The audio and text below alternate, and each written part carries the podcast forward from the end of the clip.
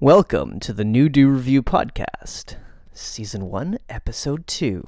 We're calling this Ensemble Format and Pedigree.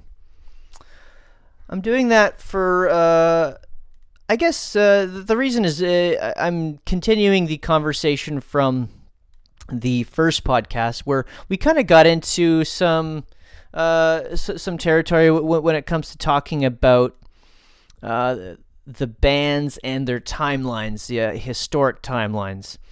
And so I figured, you know what, the, you know, there maybe there's something to that because because really I was just trying to explain uh, what I like, uh, you know, because I wanted to uh, tell the, the listeners, you know, maybe what you're going to be getting into in the future. So I wanted to, uh, you know, express, you know, some of the things that I like and really, what it ended up happening is just, we I ended up just talking about history and talking about tour cycles and uh, when when albums came out.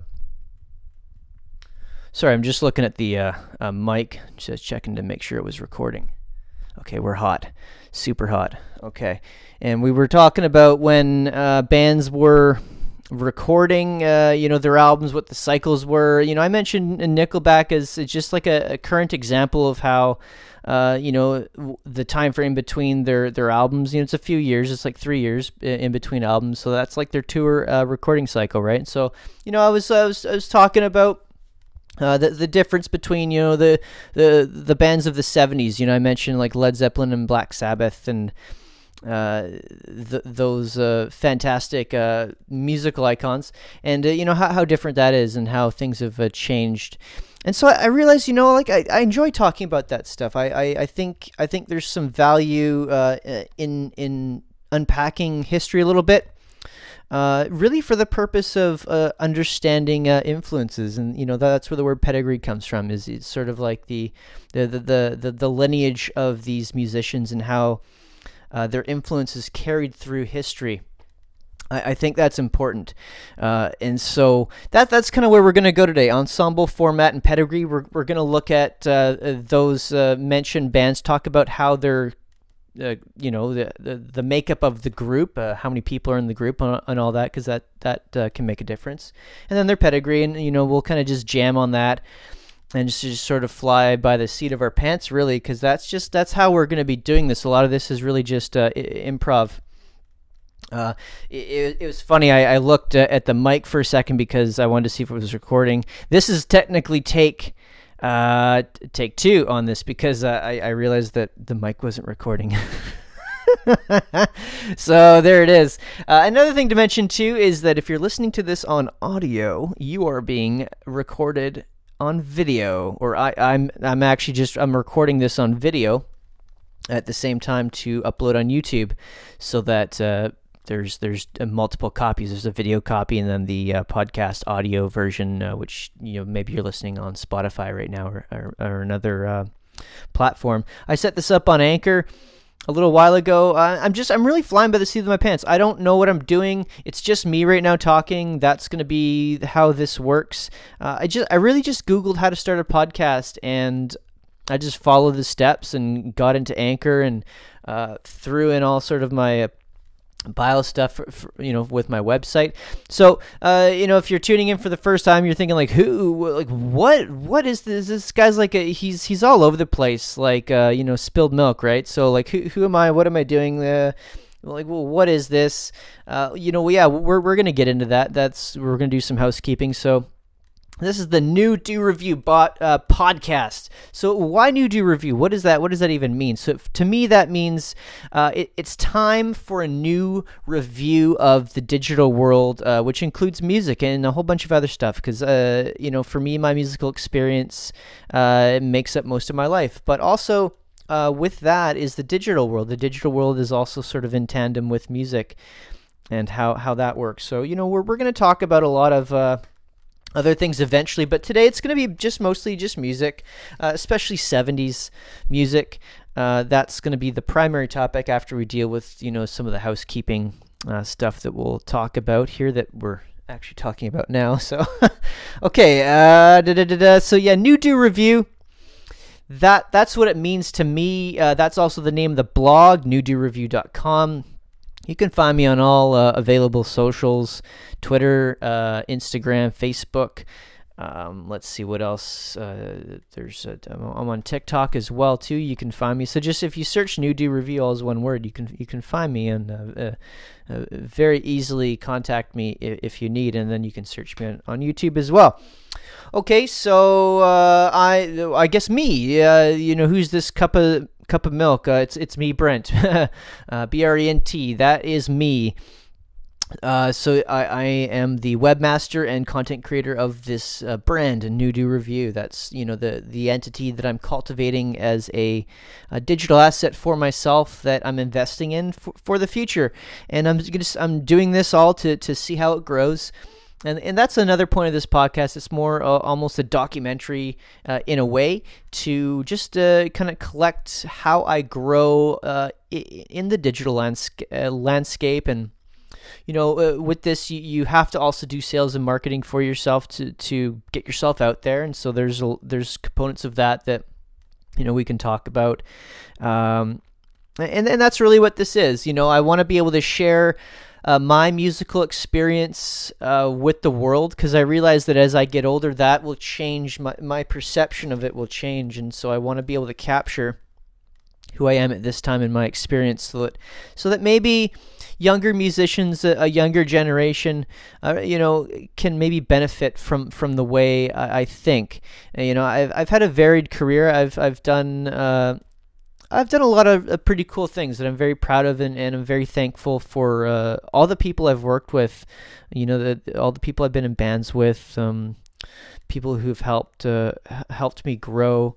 It, it's all been just an incredible journey and I want to I want to be able to share uh, some uh, some of that and eh, help reveal some of the psychology behind uh, you know wh- how I ended up the the where I am, how I think about music, because uh, some of that c- can really uh, be insightful for aspiring musicians or, or, or, no i don't like the word aspiring. I guess growing musicians musicians still you know learning and getting getting better.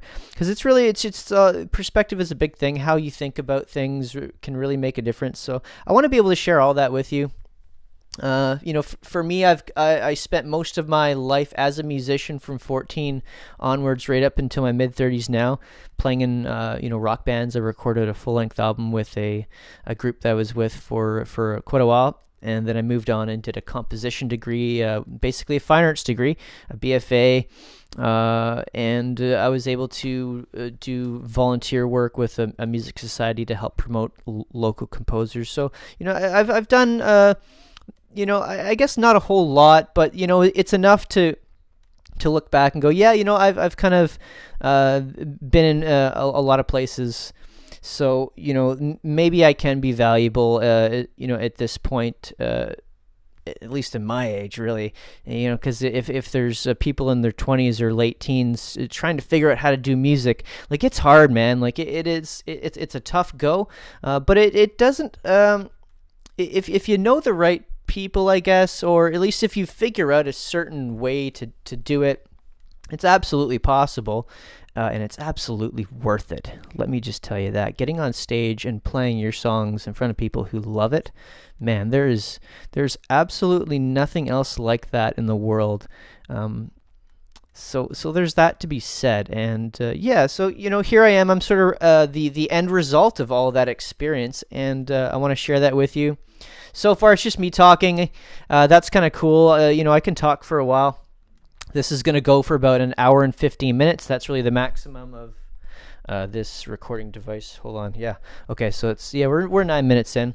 So that's uh, how the format's going to be. Uh, maybe we'll have guests. You know, we'll see what happens. It, it uh, that's all technical, uh, uh, technology dependent or gear dependent, I should say. Uh, you know, you need more gear to re- record uh, multiple people is kind of the idea. So, uh, okay, well, I think I think that's probably enough to give you an idea of who this cup of milk is and how he's spilling all over the place. And if you want to know more, I mean, you can you can just go to my website and you know read read some articles and stuff. I talk about uh, music and some other things. I, have done uh, an article review for for a, band from from the UK, which is going to be actually they're they're from Birmingham, which is where one of the bands we're going to talk about is from. okay. Well, we're let's do the housekeeping because that's important. Because uh, I like to be transparent on the marketing and affiliate offers that I'm currently engaged with. Because that's really the point of me doing this. You know, when I was doing my sales and marketing, uh, you know, career, uh, that that's how I sort of got involved in blogging and uh, uh really uh, what this all is it's me monetizing uh, a blog and building up a brand identity or, or an entity i guess i should say to have that make you money to, to help have uh, passive income come in uh, as you build up this digital asset it takes time takes a lot of work doesn't happen right away it's not something that you can just step into uh, you know you got to work at it so it's it's it's a personal investment and that's really what this is all about i'm documenting my process of uh, you know, trying to be. Uh, uh, well, I don't even know if success is a good word anymore for this, because really, it's it's not. It, it's it's really about allowing you to do what you're passionate about, what you love, and have that uh, fulfill you in all ways, including the monetary. Uh, uh, compensation part of it too. So so that that's really what this is about, and uh, I guess this is maybe a documentary too to show you how I grow. You know, this is all just being done uh, boot bootstrapped. You know, I'm just I, I, I figured out how to do a podcast a few days ago, and here we are. That's I mean, it's literally uh like this is the the the second episode uh, take three i mean i did the first episode in, ta- in one take and i did i screwed up because i didn't hit the record button Uh yeah, okay, yeah. So there you go. And then this is the the third official take. So I'm just I'm just going for it. Like, uh, you know, I I don't even know how to speak properly uh, on camera. Really, I I don't I can't look at the lens properly. I've got a thing here, uh, and I'm holding a mic. I um and ah. You know, I say so and like a lot as I'm sort of transitioning into different thought patterns because I'm just it's all extemporaneous, extempo, ex extemporaneous Man, that's a weird word. Extempo, extemporaneously.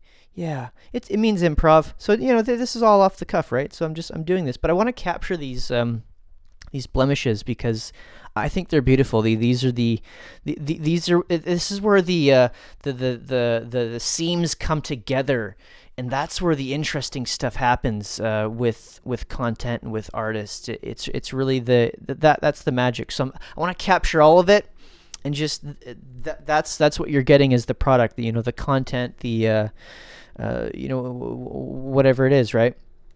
Uh, so okay, so that I think that maybe covers it a little bit, and so uh, okay, so the, the affiliate marketing. Uh, let's let's tie that back into to it. So I, I am trying to monetize uh, these uh, this content with Amazon Associates program. So if you don't know what that is, it's basically just affiliate marketing where you can promote products on Amazon uh, through links that you get and you, you put them where they need to be uh, in in, uh, in in a web form or, or a, a text box or, or, whatever, and if someone clicks on it and they buy that product, you, you get commission. That that's how it works. So it, it's it's kind of like a sales gig in a way. You know, you're promoting products, uh, but it, it's it's nice because you get to promote the things you want to, right? So the the the the thing about a sales career is that you know you were stuck selling what you had to sell. Uh, this allows you to sell anything you want, right? Uh, you know, if because if maybe gardening's your thing, or you're like an outdoors person, and you know you're you like camping, you know, you you can make a blog about camping and put put affiliate links for tents and stuff, and you know, if you're an authority on this topic and people trust you, which they will eventually if, if you make good content and stick to it, uh, they'll they'll they'll they'll buy something, you know, because they're going to be inspired to uh, do do what you do, and so so that's kind of the point. And uh, there's there's some other offers in there that I'll talk about in a second. Because uh, uh, uh, really, what I'm doing is I'm putting all the gear I'm using in this whole process as my Amazon affiliate offers. So you're you're gonna see that I'm using a Canon camera. I'm pointing to it. You can't you, you can't see that audio. I'm sorry, because it's just only audio. But maybe you can hear the pointing. Can you hear it? I don't know. Anyway, sorry. Okay, so there, there's a Canon camera. I've got Sony head headphones on. Uh, I've got a H1 handy recorder. Uh, my cord's getting all jumbled up. And I've got this Dynex stand uh, that's just, you know, ha that has the camera on. And hold on, I'm gonna take. I'm gonna move the mic. Is that better? And then I, I made I this is a, a running joke where I put my Rubbermaid bottle in here. It's it's my water bottle uh, which oh my god, it's so necessary. If if you don't have water, uh, you're just it's not it's you're not gonna make it. Uh, sorry, get some get some uh, water in there. Yeah, so that saved me. So I, I the um, the first video I did that was kind of a joke, and I joked about it on camera. I was like, and, and then I thought, oh, that's not a bad idea. I can I can promote the water bottle uh, water bottle I use because it's a really good water bottle. Uh, it's waterproof.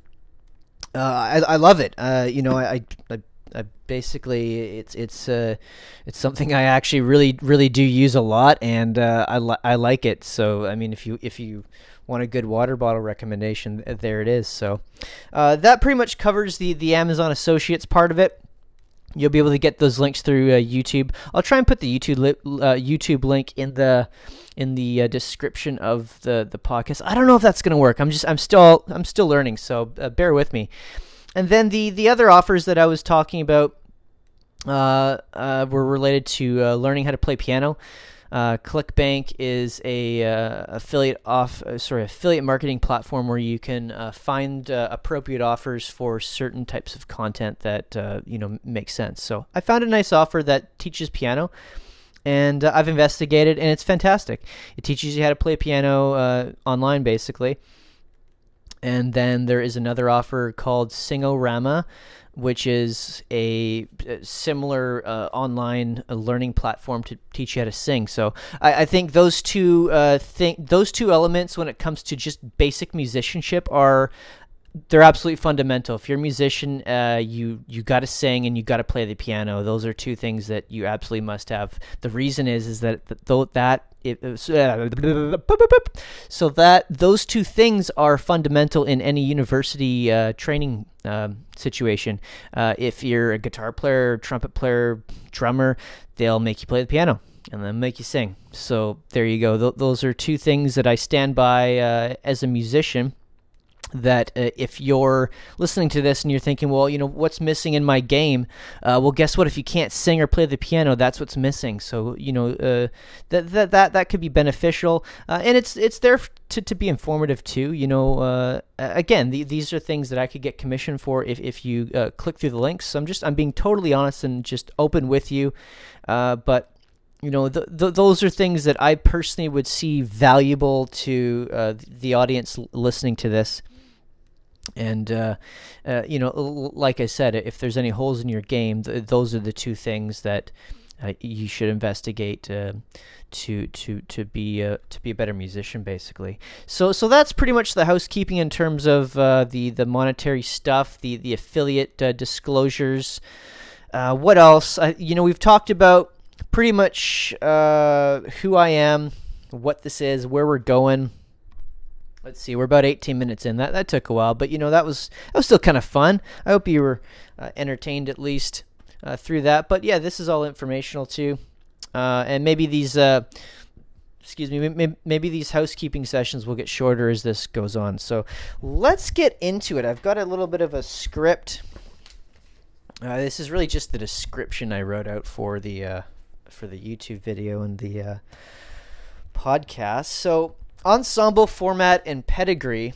Okay, so let's let's talk about ensemble format. So what what does that really mean? So ensemble uh t- to me is you know uh, who and what is in the band like what's like what is the ensemble right so uh you know let let's just go go for Canada Canada Power Trio Rush uh bass vocals uh guitar drums that you know that's the ensemble format. It's a power trio basically, or a trio. Uh, you know, and then sort of the classical contemporary equivalent is like say, um, like a piano trio, right? So your piano is like your your your uh, fundamental rhythm, and then it's two instruments.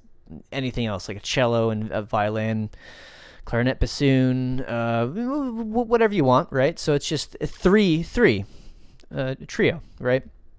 And so uh, you know, it just goes up the ladder from there. Uh, it, quartet, uh, four, uh, and then you know five, six, seven, da da da. It just goes on and on. So the the the the ensemble can tell you a lot about the band and what you can expect from a band just just knowing how many people are in the band and who's who's playing what right so when uh, whenever i encounter a new group my brain just goes well, how many people are in the group I need to know that immediately because it, tells me information uh, that is not really that that that can't really the, the music can't really tell you that uh, because when you listen to music it, it's all it's all a production anyway. So it, it's hard to tell uh, if if that was made by you know uh, four or five people. Sometimes one person can put on a record something that sounds absolutely massive and it's like well wow did did like a whole orchestra record that? No it's just one person.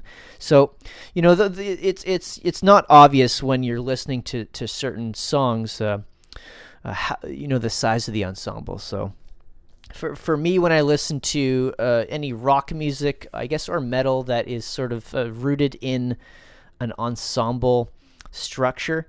Uh, that's what I pay attention to. So, you know, if I hear like a metal song and there's lots of guitar happening, I'm thinking, well, hmm, maybe there's two guitar players, right? Because um, because that that that has uh, you can infer a lot of stuff just from knowing that. It's like, okay, two guitar players, great. So there's probably going to be some like serious leads happening, some solos, uh, a lot of harmony and melody, some you know, uh, some Iron Maideny type of uh, licks, you know, like the way Iron Maiden and like Judas Priest would harmonize in fourths and fifths and octaves and all that sort of stuff, um, or, or you know King Crimson, which is who, who we're also going to talk about too. You know how they are uh, do do uh, set up their harmony and melody, right? So those are all uh, you know conventions of like a, a, rock or a metal format, but when you know the ensemble structure, uh, you you you're, you're gonna you, you can predict uh, what you're gonna hear, and so that that kind of it, it all it all helps kind of put a bigger picture of the group together in your head as you're listening to it. Uh, and like I said, it's not always obvious when you're listening to it what's what. So, you know, f- finding that out somehow, uh, I think is is quite valuable.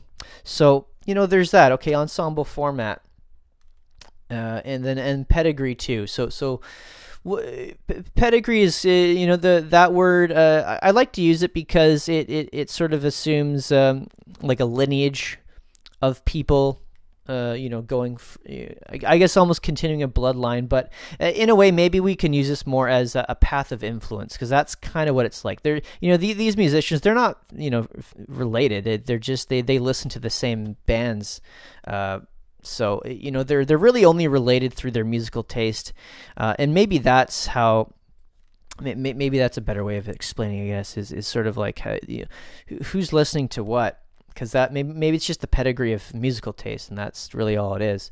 Because uh, when when you talk when you start in in the seventies, right? So we'll just we'll get into the I'll list off the bands now. You know we're going to talk about Led Zeppelin, uh, Genesis, Pink Floyd, Black Sabbath, and Crim- King Crimson, uh, because to me those are like the primary colors of the uh, English uh, United Kingdom uh, rock, progressive rock uh, bands that that really they, they sort of set the stage for it, it, both rock and metal.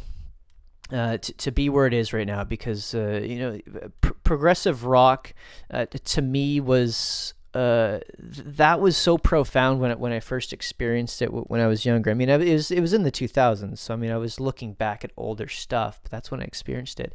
It it, it really just showed me like, wow, you know, the it, rock music isn't just um, you know a, a, simple like ACDC uh, type of rock. You know, uh, I use ACDC as almost a meme or sort of like a uh, oh, I don't even know what to say. Uh, like a catchphrase, you know, for for simple uh, rock music. Uh, it's not simple. I'm I'm not uh, uh saying it. It's like that. Uh, it's actually quite complex in various ways. Uh, but but the song structures, you know, they're they they they had a formula to it. Um, but these progressive rock bands like Genesis and Pink Floyd, they were unlike ACDC in just in every possible way. Uh, you know, the the songs were longer. They had very intense structures. They uh, a lot of the stuff, especially Pink Floyd and Genesis, really bordered on classical music structures where they had uh, large sections. You know, there was interludes, uh, things like that. uh, and, and, just other other forms. Uh, I don't want to talk too much about form because that, that that's like A B A C D, you know that sort of thing. Uh, you know, but but these bands put a lot of thought into the structure of their songs, uh, in in ways that you know uh, other bands, you know, just using ACDC as an example, mainly because they're popular and everyone knows who, who they are, and you know you could you could just imagine a song in your head. Uh, they they were they're uh, unlike that, and Led Zeppelin is a good example of that too. Led Zeppelin was. They, they, they had their, their rock songs that, that were simple, but they also did things in their later career that were just like absolutely uh, in, incredible. Led Zeppelin was one of the first um, uh, iconic bands that I experienced when I was younger. Uh, watching the film, uh, the song remains the same. I think I think that's the, the right name, but you know, it's it's their live concert, um, where it, it's a mixture of them playing live in these sort of uh, cinematic uh, uh, I guess videos of of the band members, and it sort of made each band member a character in a way, and, and, it, and they were it was all very symbolic uh, as well. And so that was really my first experience with uh, Led Zeppelin and in a sort of a progressive uh, type of uh, performance, I guess you could say, because they they played extended versions of their songs, like. Um, Dazed and Confused. Dazed and Confused is actually a short song on you know their their early records, right? But it's like a super long song when they play it live. You know, they're they're they're they're expanding uh, the the compositional structure, and they're turning it into a, a performance. So you know, r- really, it it's more like a live. Uh, a thing like it, it, it's a live music convention in a way but still it, it plays into a compositional structure because uh, you know the band has to know okay we're going to go into this section next and all that so there you know there's, there's a lot of forethought to make that happen. But but that was my first uh, introduction uh, to a band that is that, that were that, that was trying to do something um, uh, irregular, I guess. And you know, and that was in the '70s, a long time ago. And when I saw that, it would would have been maybe the early 2000s or the late late '90s, maybe like '99 or something. You know, I was just a teenager. And so having that realization of progressive rock uh, was pretty profound, uh, and it, it, sort of uh, point me in a very specific direction, which is you know Genesis, uh, King Crimson, Pink Floyd, and uh, you know th- those types of groups, and Black Sabbath, right? So to me, th- those bands, really, they're they're kind of like the primary colors of um, of of rock and, and metal and, and progressive uh, music. You know, all, all, all the as, as far as I know, all the bands that would be claimed as a progressive rock or progressive metal band today, uh, they would know who Led Zeppelin is, Genesis, Pink Floyd. Sabbath and Crimson, like they, it, the, those are just really common names uh, when you deal with, uh, you know, uh, musicians in that genre of music. Uh, but I want to talk about them not not because they're they're they're popular, but it's it's because they they, they are so important uh, in terms of understanding the just you know we'll go back to the word pedigree like the the the, the lineage of uh, influence and uh, their music you know because the, they they had different ensemble formats too and so they fit in nicely into the ensemble format discussion and uh, they they fit uh, into the previous discussion of uh, tour cycles, right? From the last, um, f- from the first episode, from from the last one, uh, whereas you know the, these bands are putting out an album every year, and so within five years they've got like, you know, a, a, huge recording. Uh, database right they've got a lot of songs recorded already and it's, it's just incredible and uh, you know there's really there hasn't really been anything excuse me, there hasn't really been anything like that since the 70s. The 80s was its own thing. It had a lot of uh, uh, pretty incredible uh, bands, primarily metal bands, at least for me, and but also uh, other types of artists. You know, like Peter Gabriel really came out in the 80s too. He's part of the the Genesis connection, and so you know maybe we'll get to that, but yeah, let, us stay in the 70s for a little bit. So, you know, I talked already about Led Zeppelin. Uh, maybe we can move on to, to the other bands. But yeah, Led Zeppelin, that's the that was kind of the first group that was just like here here's four guys on stage just absolutely like killing it. Like they, they, they know their instruments inside and out. They're they're masters of their craft. They've turned themselves into characters and symbols. They have their own symbols, you know. So that that was to, to me that was just like what these they're they're they're, they're magicians, uh, really. That's kind of how I saw them. It was larger than life, and uh, you know all their, their their whole discography is it's it's incredible. I was I was lucky enough to acquire all their CDs uh, through through used uh, music stores uh, locally here in Vancouver, and I, I listened to them chronologically, and it was man like what if you haven't got if you hadn't had the chance to to to do that and l- listen to Zeppelin through from the beginning to the end. Uh, you, you should do it. You know, if, if Spotify definitely has all those albums, just just listen to them in, in, in chronological order and just see the progression of Zeppelin it's absolutely incredible because w- once you get to uh, once you get past Zeppelin four into the House of the Holy, and then into uh, like physical graffiti and presence, it's it's like what like what it like is this is like an art art it's it's like an art rock thing, but there's still a blues like a, a blues uh, blues rock, you know, heavily influenced by that. Still rock and roll, but man, they they've they did some uh, absolutely incredible things. And so you know uh, you can you can kind of go back to uh, when you look at Zeppelin they're they're going to give you all the steps in terms of you know what what what to do and what not to do to be a rock band. Like they are the rock band. Singer guitar bass uh, which is also keys to uh, uh, that's that's another thing to be said. And drums, you know, the quartet, the, the power quartet. You know, there's the power trio, like I was saying with Rush, where uh, the bass player sang, guitar, drums. Zeppelin and Sabbath as well. We're going to get into Sabbath next. That, that's that's like the power quartet. And when you look at bands that are in that format, so let's say I don't know, um, you know, in Chains and say Stone Temple Pilots. So you know those are pretty solid '90s, '90s, uh, late '80s, '90s bands. Uh, guitar player, bass, drums, singer. Uh, that's the same format, right? So you know there there's a little bit of an expectation in that. It tells you kind of what to expect.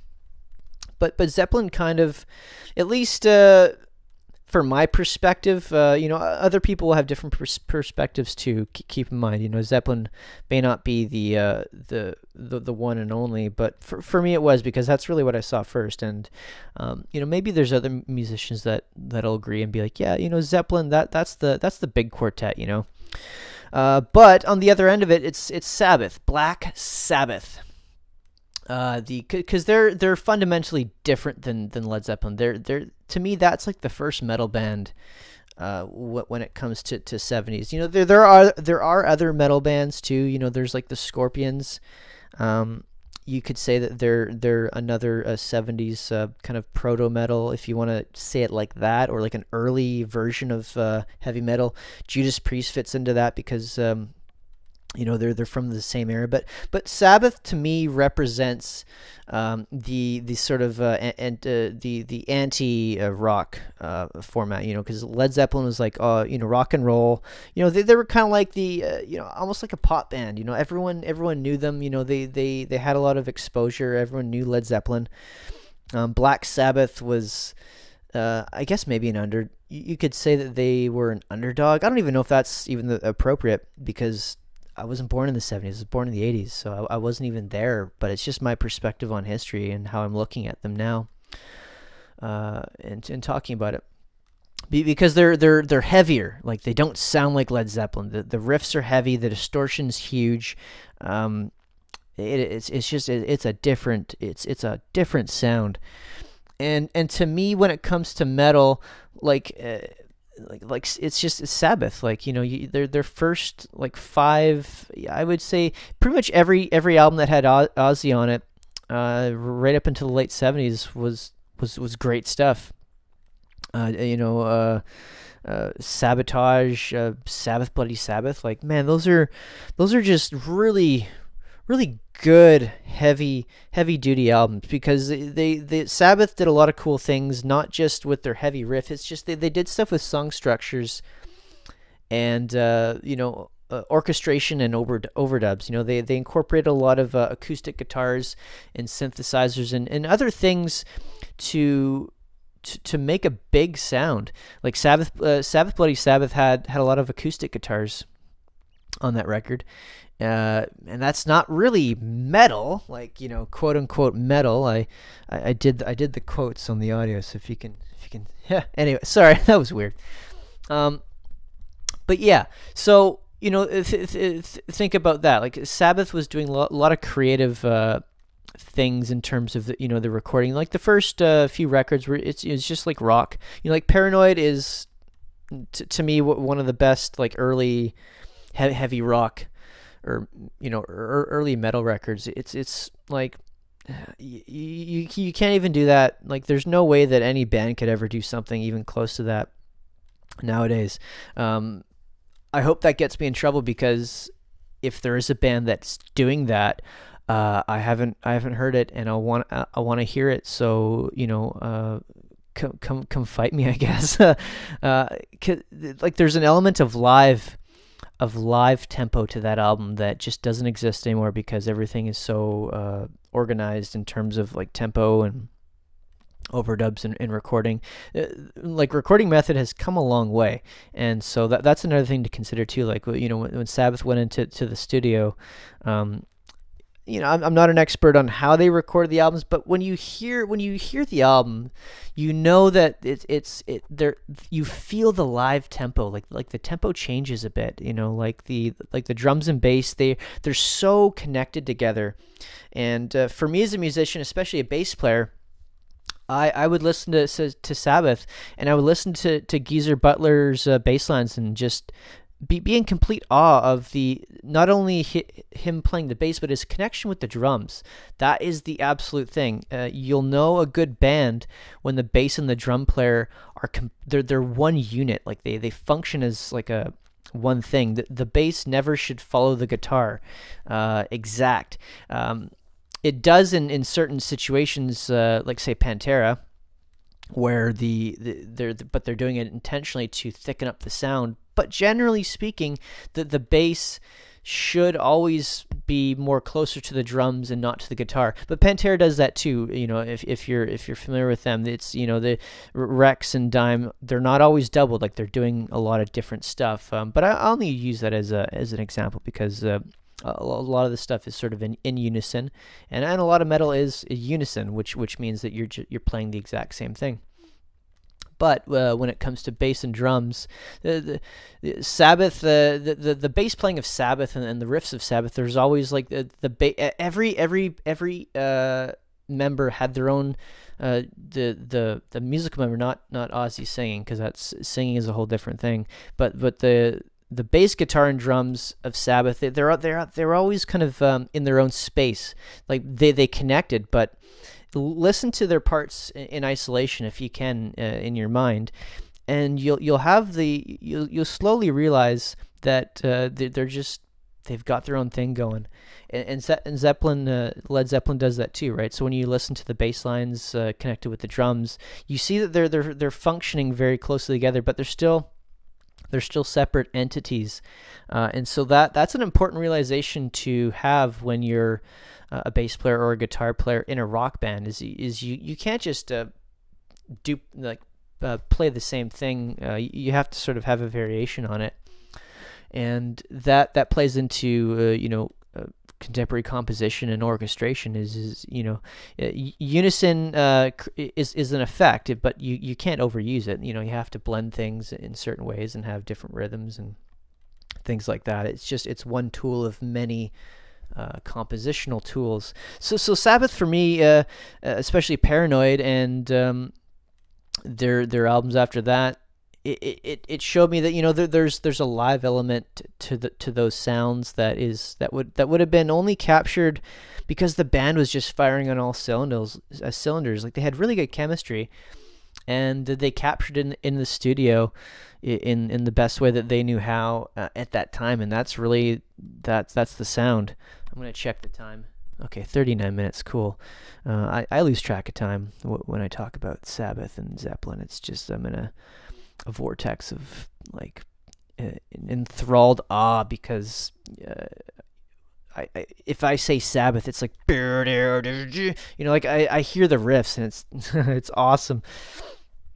but you know, uh, yeah. So I mean that that's Sabbath. I mean, and uh, you know, fr- from going forward, like say, let's take Pantera, right? So Pantera is like the next evolution uh, in metal in, in, the '90s, right? So Pantera relies heavily on Black Sabbath in terms of um, fundamental metal riffs and things like that. And so you're gonna find uh, as you go through the the influence of bands who they're listening to, and you're always going to end up uh, like Black Sabbath is kind of like the Kevin Bacon of metal. You know, it all points back to Sabbath to some degree. You know, there's going to be bands that focus on other sounds as their influence because they're they're in a different genre, like say maybe stoner metal or uh, like a more bluesy metal or really hyper progressive stuff that's really super technical. Um, you know, they may lean towards uh, other influences, but Sabbath somehow it, it connects to a lot of bands. So to, to really understand the, the history of Sabbath uh, and Zeppelin, I think, can take you can take you very far uh, t- to know the expectations of really a rock band, how how they existed. Um, how they function. Do you know, the, the touring cycles, like I brought up in the first video, how that can impact a band. Because if you're a gr- if you're a if you're in a rock band right now, uh, and you and you and you're like you've recorded an album it's like well what do you gotta what do you gotta do next? Well you gotta go play play shows to promote your album right? So you gotta go you gotta try and go on tour book shows right? And so you know knowing that that's your path that that's extremely helpful because you can't just you know uh, make an album and then sit on it you've got to go play play it you know play shows you know that's probably obvious already it's not something to to belabor but um knowing that there there are cycles and seasons I guess you could say, uh, of recording, touring, and promotion. You know that, that that's a valuable realization, and then you get to actually see the patterns, the historic patterns of how the bands did it. You know, they would record in a certain season, go play shows, probably in the summer because of the weather, right? You want to you you don't want to be playing in the cold. that's a bummer, right? If it's raining and stuff. So that's another thing too. Is uh, you know when did they tour? Uh, Van Halen toured a lot uh, during the summer seasons. People would you want to go out and see a live uh, show when it's warm. So, you know th- those are things to consider too. Uh, well, we don't talk too much of that, about Van Halen because they're they're really more of a, a late '70s, uh, early '80s uh, group, but they, they do fit in because you know they they really came in at the end of the, '70s to kind of s- pretty much blow the doors wide open for you know the the, 80s metal. Uh, that's just that's, that's the way I see them and that's probably how most people think of them too. So okay so Sabbath right? So uh, you gotta know gotta know Zeppelin gotta know Sabbath uh, for me Pink Floyd is kind of the next band. Uh, largely for me I see them as pr- just a progressive rock band. Uh, some people may think they're more pop rock or or popular you could say because everyone knows who they are. But for me, like when you look at the early uh, uh, Pink Floyd recordings, like early '70s, late '60s, like uh, that was some experimental stuff, like really, really bizarre. Like "Saucer Full of Secrets." Uh, what? Uh, what does that mean? Um, for for me, uh, like like like uh, actually, the first album I heard of Pink Pink Floyd was. Um, uh, Dark Side of the Moon. Uh, f- for most, that could be the case. Uh, you know, so that introduced you to a, few um, t- to songs that are sort of well structured, uh, shorter, I guess. But um, the the whole album is almost like one big track, and it's just cut up into songs. And that's an interesting uh, a thing to observe because you know uh, uh, albums bef- before then we're just you know the song uh, you play the song of fade out go into the next song. But for pink floyd it's just one continuous song uh, very thematic. And so pink floyd to me introduced that concept.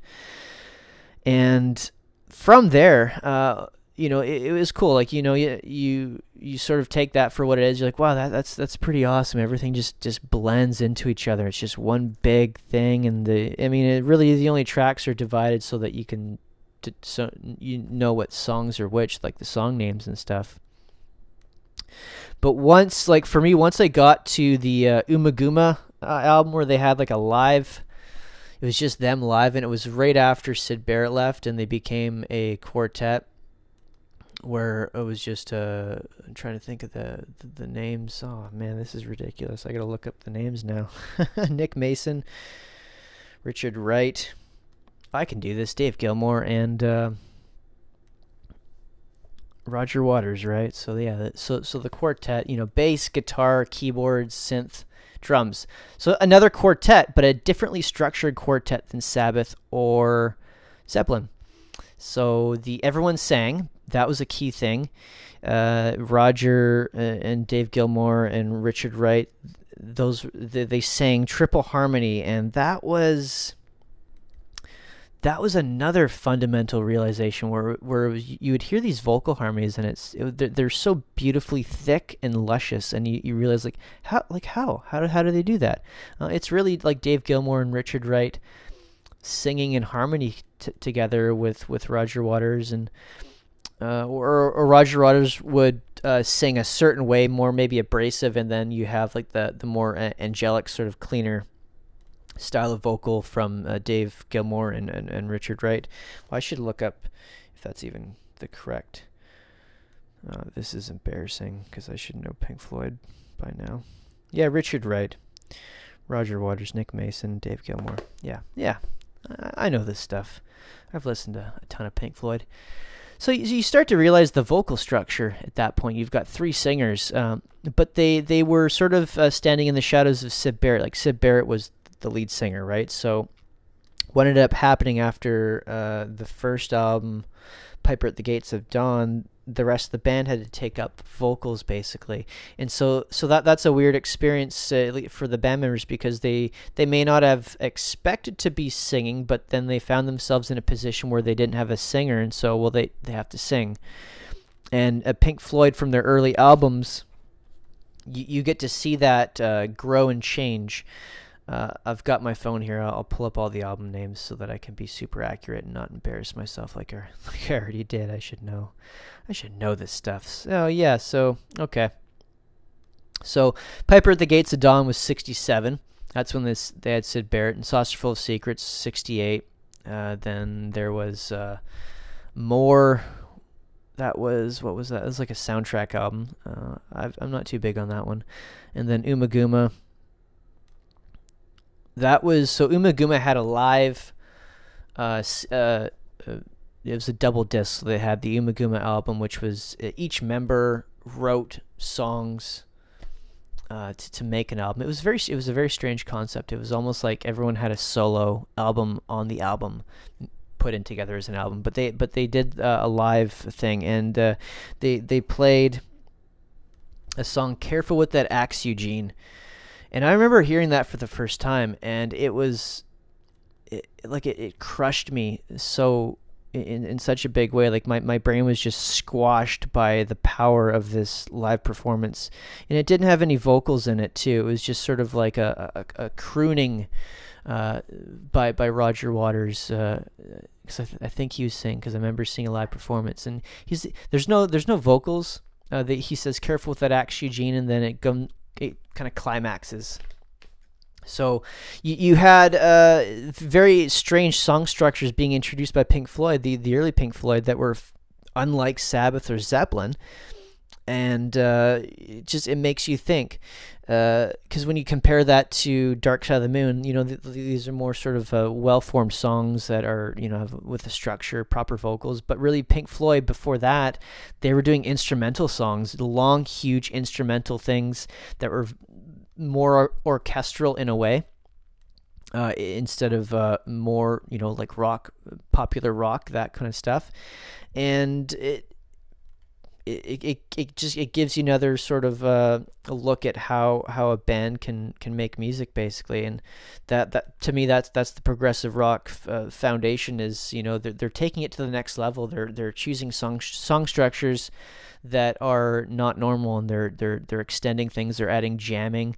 You know they they jam out uh, and extend certain parts and and they include all that and you know that's sort of what Zeppelin did as well too in their live performances so there's these parallels happening but but fit, but Pink Floyd you know that was kind of their identity and it's it's uh, they they grew as a band in in, in fantastic ways uh, because you know once you get into uh, Atom Heart Mother.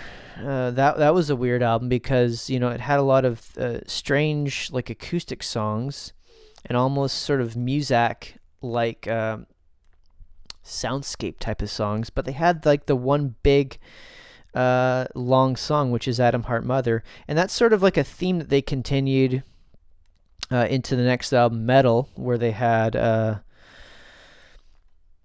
uh, the like Echoes is like the big, huge, long song, and they they sort of had that theme carried on in, into the next albums. You know, you Wish You Were Here has a big, long song, uh, and uh, you know that that was kind of almost like a thing that they had for for a little while and you could expect that from from Pink Floyd is these huge long songs because they would do uh, on encores. They would play Atom Heart Mother as like an encore.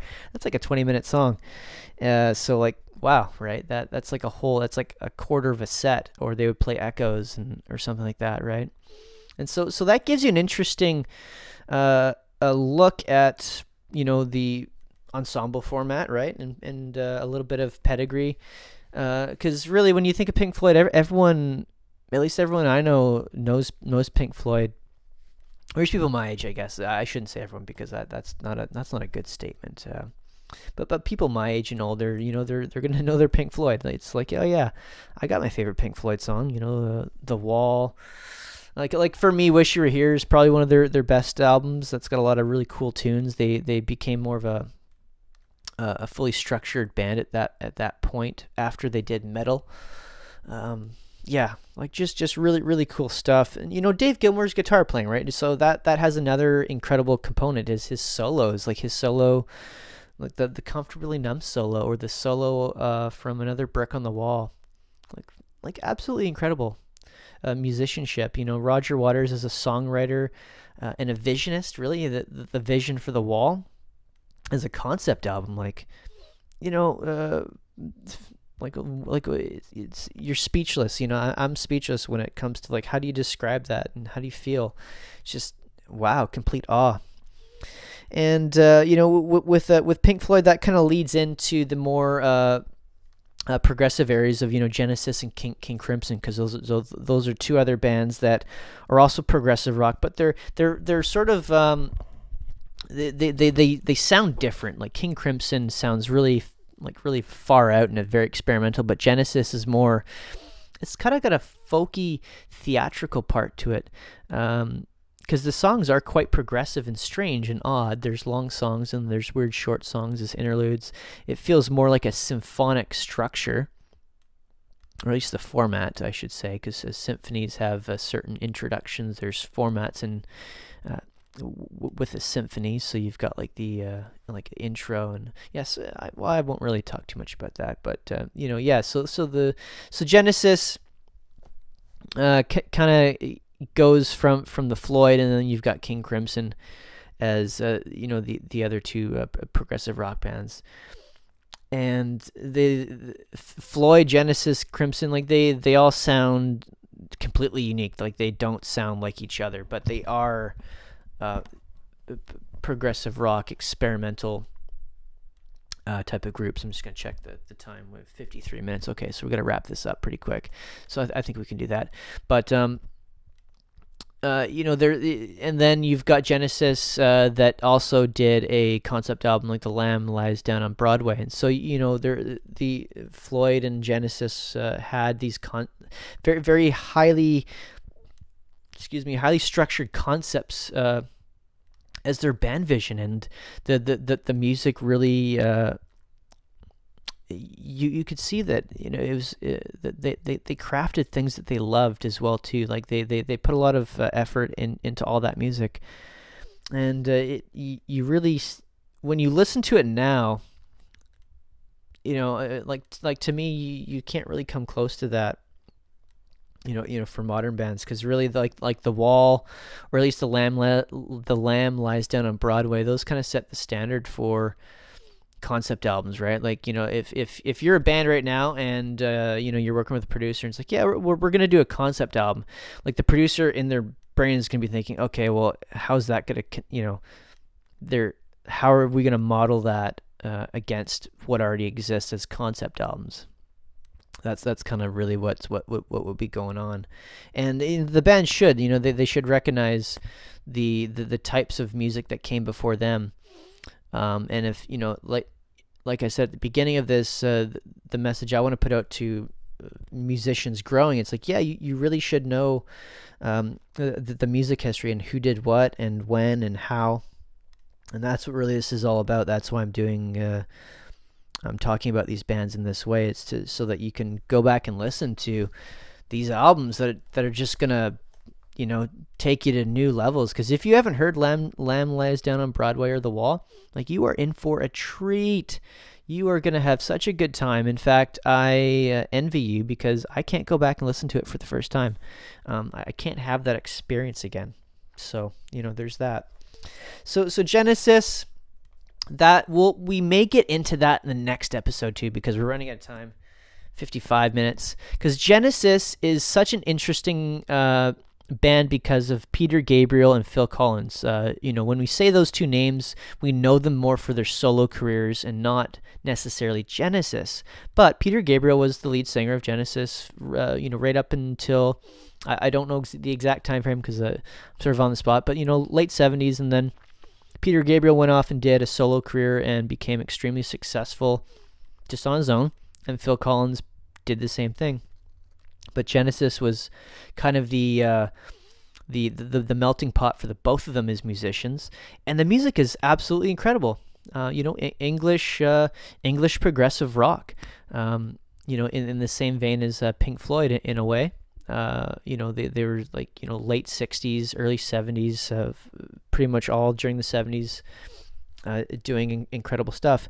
K- King Crimson is, is the same, same, uh, they, they exist in the same time period, like uh, late '60s. Uh, the first album came out in '69, and the Court of the King's. Well, I'll I'll look that up here just so that I'm accurate. In the Court of the Crimson King. Oh my God! On video, you'll be able to see me uh, scatter back into my phone as I look look at this stuff. But on the audio, I'm just talking so that I can buy time to look at their album time frame because I'm just on Wikipedia on my phone. Da-da-da. Yeah, so in, in the Court of the Crimson King, 1969. So yeah, late 60s, and so you know they they cranked it out during throughout all the 70s, and uh, th- that that's a varied uh, type of ensemble format where they had it was guitar, drums, bass. The bass player was the singer, and then you had some keys, uh, synthesizers, and, and whatnot. And band members sort of um, came and went, so it was like almost a revolving door of musicians. But Robert Fripp, the guitar player, was sort of the uh, main standby visionary of the group. So uh, when it comes to format, you know, you've you've got uh, you know very very interesting examples where you've got the Sabbath and Zeppelin, where there are more characters, very uh, specific identities in that quartet uh, then you have Pink Floyd, which was, um, you know, a, they, they became sort of a, a group out of, uh, the, at least the singing developed out of necessity, and they, and they became a, a structured quartet that way with uh, three singers.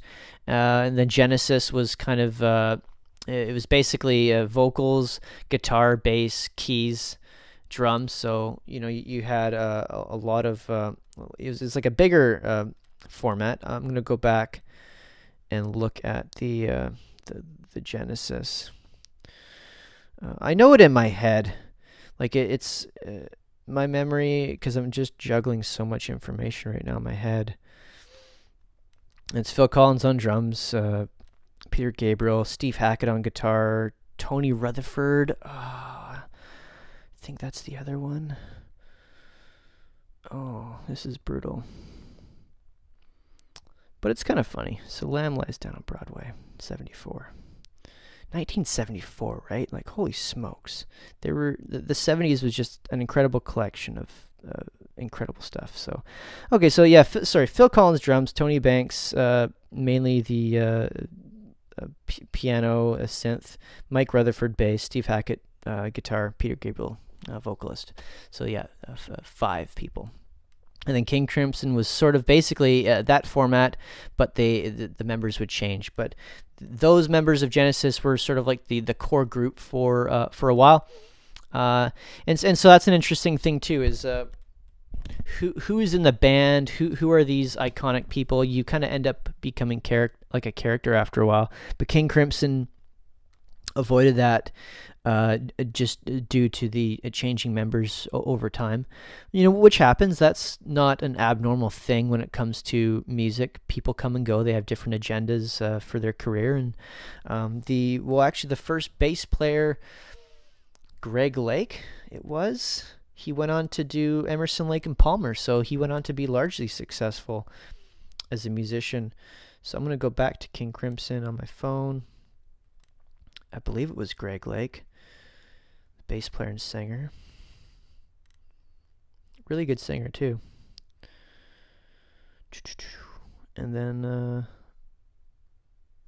yeah, so Emerson Lake and Palmer, that's an, maybe oh, I wouldn't really talk about that, but I mean that's another incredible band that uh, you should check out. Cuz they it's basically a trio. It's bass, keyboards and drums. Like that is super super weird well, not not really weird, I guess. I mean, to me that's really normal, but I guess it's weird in the context of these uh, other bands, basically.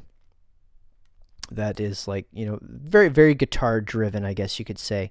That's the point of uh, especially you know Sabbath or, or Zeppelin, where it's like the guitar riff. Um, you know, where you have like Emerson, Lake and Palmer, where it's, it's, keyboards and bass, right? So there's no no guitar riffs. It's a whole different experience. Um, and then and King Crimson too uh, evolves uh, their band members when they start to get into like Adrian Belew and um,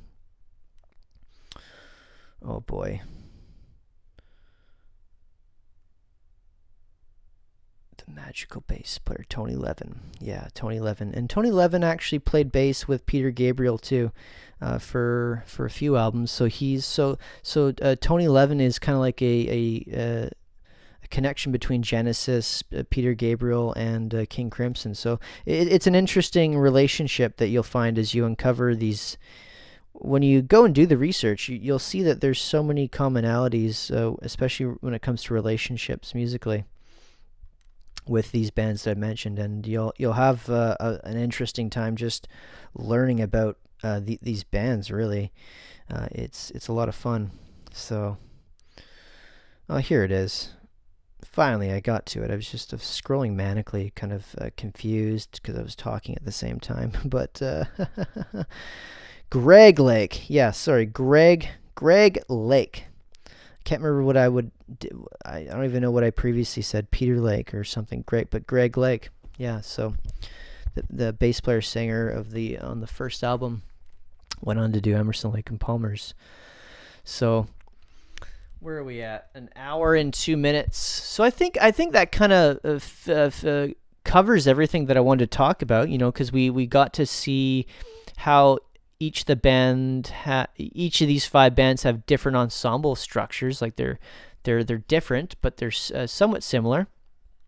And uh, you know, when it comes to influence, uh, well, I guess we didn't really talk too much about pedigree, but I mean, maybe that doesn't matter matter too much. Uh, but really, I guess the, the main point is is that the, these are uh, I consider them primary colors when it comes to influence um, with rock and metal. So maybe maybe that kind of hits home run on that. Is is that you know if you're if you're if you're a musician right now and you're engaged in if you're trying to write original rock or original metal or you know um, I guess anything rock oriented, uh, you really need to to to have a knowledge of these bands. I mean, I recommend that you listen to absolutely every single album of these bands. Uh, yeah, it seems like a like a daunting task. Like go listen to all these Zeppelin albums, all the Sabbath albums, at least all the ones with Ozzy. Uh, I'm sort of, uh, I guess maybe I am an elitist with, with Sabbath. Like I, I just I like the the Ozzy albums. I don't like the albums uh, without Ozzy. But actually, no, sorry, I'm wrong. Um, Dio, Ronnie James Dio. Uh, he was awesome with Sabbath too. So th- those those are good ones. Uh, Heaven and Hell was really good. Uh, sorry. Anyways, so yeah, you, you got to listen to all the Zeppelin, all the Sabbath, all the Floyd, all the Genesis, and all the Crimson. Uh, and if you do that, uh, whoa, you are gonna have quite the database of music in your head because uh, all those bands have done a lot of great things and you know like i pointed out with the tony levin uh, connection, you, you start to see that these bands are, are connected. Um, they're they're they're woven together. Uh, maybe not so much uh, Sabbath and uh, Zeppelin or Floyd, but uh, as you experience other bands, uh, you will see that, that there are some some connections um, with that. Ozzy, as he embarked on his solo career, you'll start to see more connections in, in from the '80s point of view with Ozzy working with multiple uh, musicians and collaborating that way uh, uh, outside of Black Sabbath. But um, yeah, yeah, Genesis. Maybe we'll talk about Genesis uh, in the future because they're, you know, just uh, P- Peter Gabriel in his own right is he he is a topic. Like he he is an incredible. Uh, singer, composer, uh, artist, uh, performer, he, all of it. I mean, he, you know, uh, yeah, I'm sort of speechless to trying to just even d- describe it really, but his songs are incredible. And Phil Collins, uh, he in he's it's the same way. Um, you know, he's he's absolutely incredible. He's a great singer uh, and a drummer too, a drummer singer. So that's that, that's another interesting thing about these bands is they all present these unique uh, ensemble formats.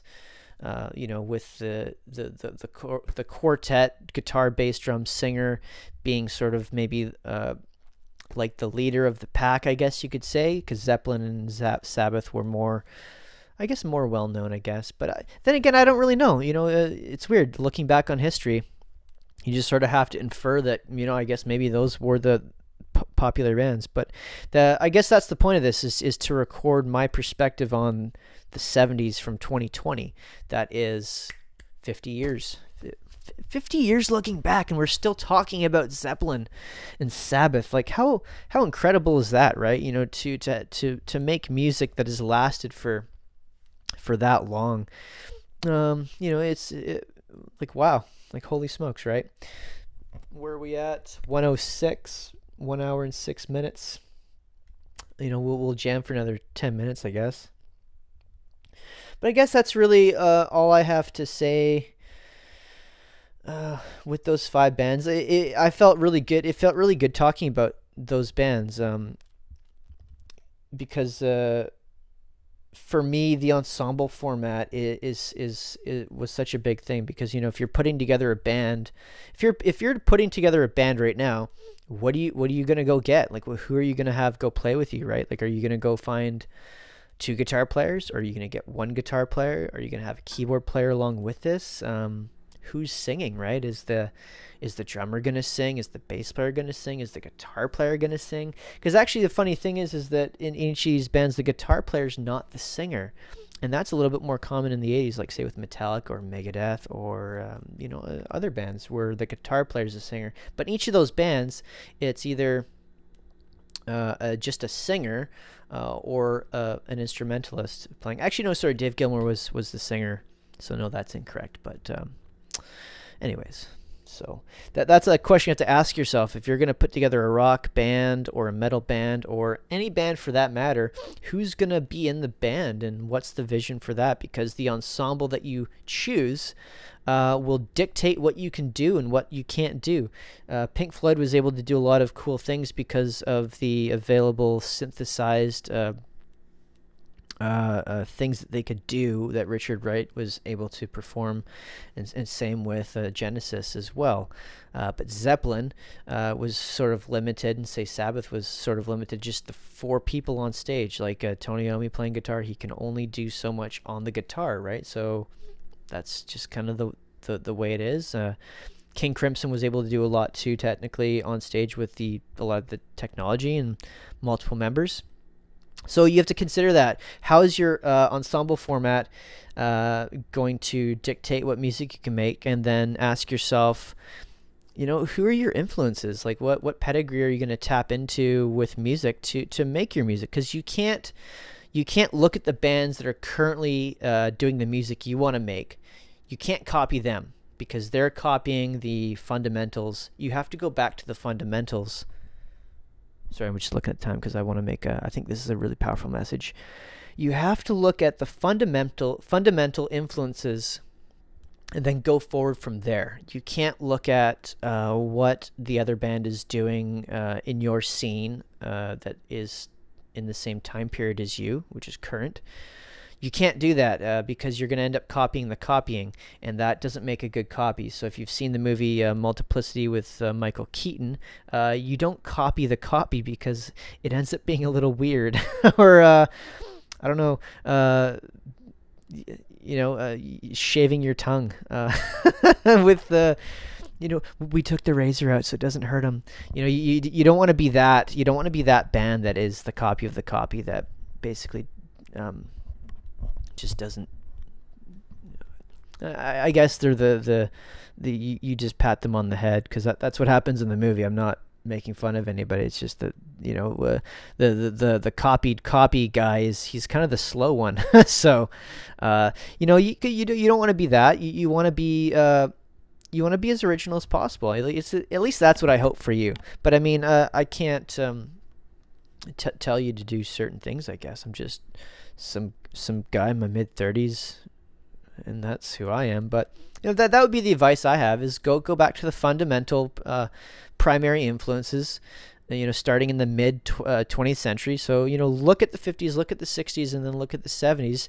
But your 70s is where is where you're going to see all that rock and metal start to really come to the surface. The 60s is still really good, um, but you you know the the recording technology changes as well as the gear changes, right? So so the the technology and the gear really kind of makes uh, made the metal, I guess you could say, because you know you couldn't have distortion a certain way in the '60s. It, you, the gear didn't exist. You could only get certain sounds um, as technology expanded.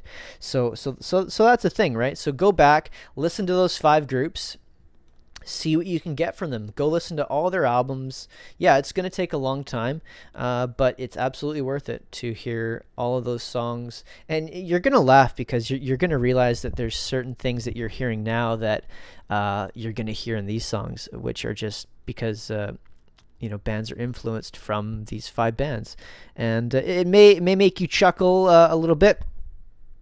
Looked at the time again. Sorry may make you chuckle a little bit because I, I, I would hear things in these bands that I've heard from you know other bands after them do and it's like oh well yeah I guess they just copied or lifted out some concept of uh, song idea from from the from these groups right so you, are going to be able to hear that and avoid those situations where uh, you end up copying accidentally copying something because that happens a lot you know if you're writing original riffs or rock riffs and you know you end up uh, playing something that's already been written in a past time but you've you've no idea you just it's just something that you feel and hear but you know when you hear those primary thing uh, songs uh, you know you'll, you'll be able to manipulate them in an expert masterful way to come up with something actually new and original and that and that's what you want uh, you, you want to be able to be uh, original and and, and profound, I guess, uh, or impactful. You know, I, I don't know.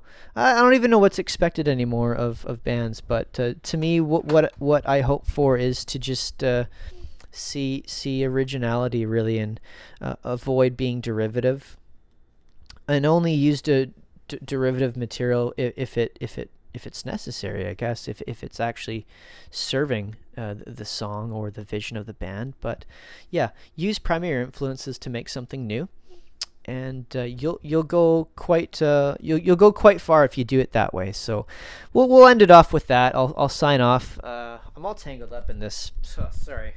Come on. so one hour and thirteen minutes. Okay, yeah, I'm tangled up in this uh, my my headphones because I'm passing the mic back and forth, and the thing gets tangled up. Okay, so uh, we're done. Uh, I hope you enjoyed uh, this podcast. Ah, man, I did. I shoot, I shouldn't have said that. Hope you enjoyed it. That's like the worst thing you could possibly say, because you don't want to ever say that. You want to say well, you just want to say something else because if you say I hope you enjoyed it, it means that you may not enjoy it. So you never. That's another thing. Never say that ever. When you're when you're introducing a song, is never say I hope you liked it because it, you know you're saying you may not like it. So, uh, yeah, uh, listen to this. All the it, it, it's the best. Yeah, yeah. Uh, listen to more more. All right, uh, this is just gonna get goofy we're to end it there. So I have to synchronize this because uh, I have to turn it off the camera and the thing at the same time. Okay. Well, I enjoyed talking with you. This was fun. We're going to do it again sometime. And uh, we'll see you next time. Bye.